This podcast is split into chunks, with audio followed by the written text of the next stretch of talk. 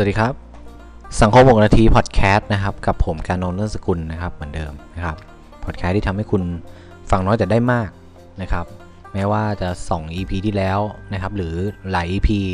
มันจะเกิน 6 นาทีไปนะครับ ก็ต้องขออภัยนะครับ ด้วย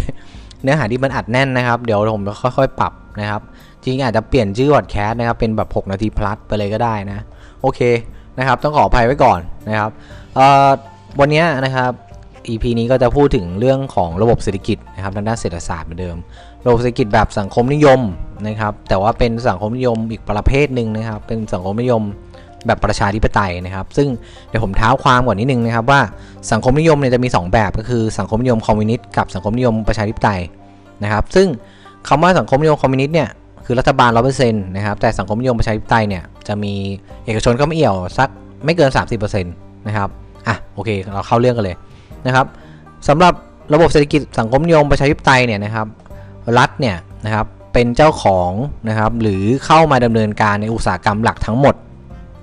เพราะฉะนั้นเขาจะมีคำว่าดำเนินการอุตสาหกรรมหลักแสดงว่ามันต้องมีบางอย่างนะครับที่ไม่เกี่ยวกับคนส่วนใหญ่ หรือไม่ได้เกี่ยวกับความมั่นคงของรัฐนะครับรัฐอาจจะเปิดโอกาสให้เอกชนเข้ามาจัดการก็ได้นะครับ เป็นส่วนหนึ่ง เพราะฉะนั้นอันนี้คือ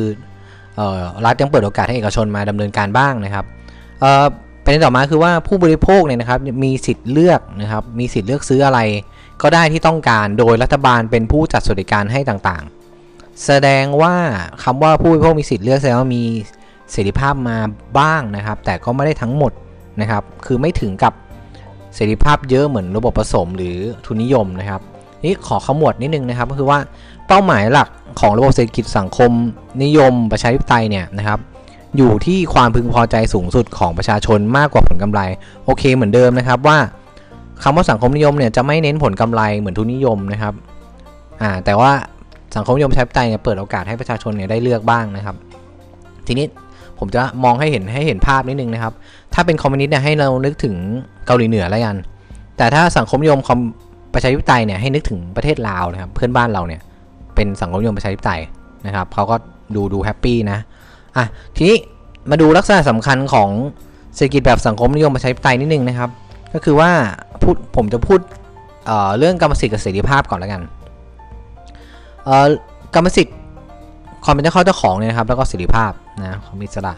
เรื่องของเอกกรรมสิทธิ์เนี่ยเอกชนมีกรรมสิทธิ์ในทรัพย์สินได้บ้างนะครับนี่เขาบอกงี้นะครับ เอกชนมีเสรีภาพในสินค้าที่ไม่เกี่ยวข้องกับคนส่วนใหญ่ แสดงว่าเรื่องอที่ไม่เกี่ยวกับ อุตสาหกรรมหลักนะครับ ไม่เกี่ยวกับ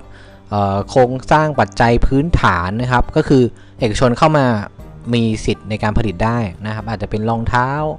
นะครับ เครื่องนุ่งห่มอะไรเงี้ยนะครับ คือรัฐคงไม่ได้เข้าไปแบบดูแล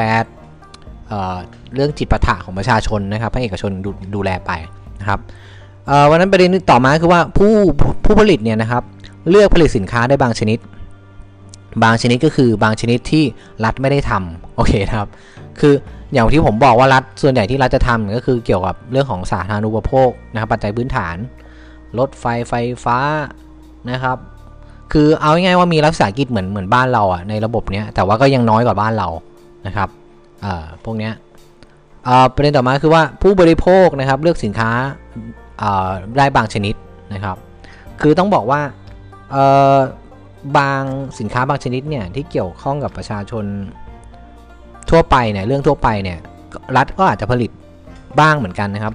บ้างเมื่อไหร่ก็ตามที่รัฐผลิตเนี่ยนะครับ เอกชนก็เข้ามาแข่งไม่ได้นะครับ ด้วยความที่เป็นสังคมนิยมเนี่ยนะครับถ้ารัฐผลิตอะไรเนี่ยเขาไม่ให้เอกชนเข้ามาแข่ง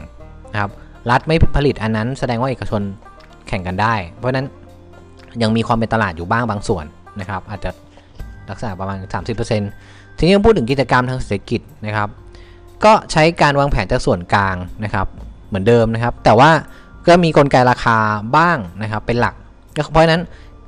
สองงานก็คือวางแผนกับกลไกราคาเนี่ยจะใช้ร่วมกันแต่กลไกราคาจะใช้น้อยกว่า เพราะว่าความเป็นสังคมนิยมเนี่ยรัฐจะวางแผนมากกว่านะครับประเด็นมาคือว่าการตัดสินใจในในการผลิตนะครับการตัดสินใจในการผลิตขึ้นอยู่กับส่วนกลางนะครับ ยกเว้นบางธุรกิจที่อนุญาตให้เอกชนดำเนินการได้ นะครับอ่าอันนี้ก็คือบอกไปแล้วว่าบางอันเท่านั้น เพราะฉะนั้นมาดูข้อดีข้อเสีย ข้อดีก็คือข้อดีข้อแรกนะครับ เกิดการกระจายรายได้อย่างเป็นธรรมนะครับ เป็นไปตามหลักการของสังคมนิยม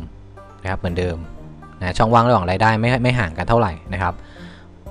ข้อดีอย่างที่ 2 คือประชาชนได้รับสวัสดิการอย่างทั่วถึงและเพียงพอนะครับ ทุกอย่างนะครับไม่มี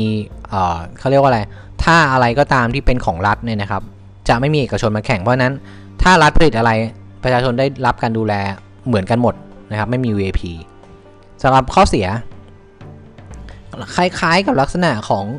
คอมมิวนิสต์นะครับ ข้อเสียข้อแรกก็คือขาดแรงจูงใจในการทำงาน เพราะว่าคนเก่งๆเนี่ยนะครับ บางทีคอมมิวนิสต์เนี่ย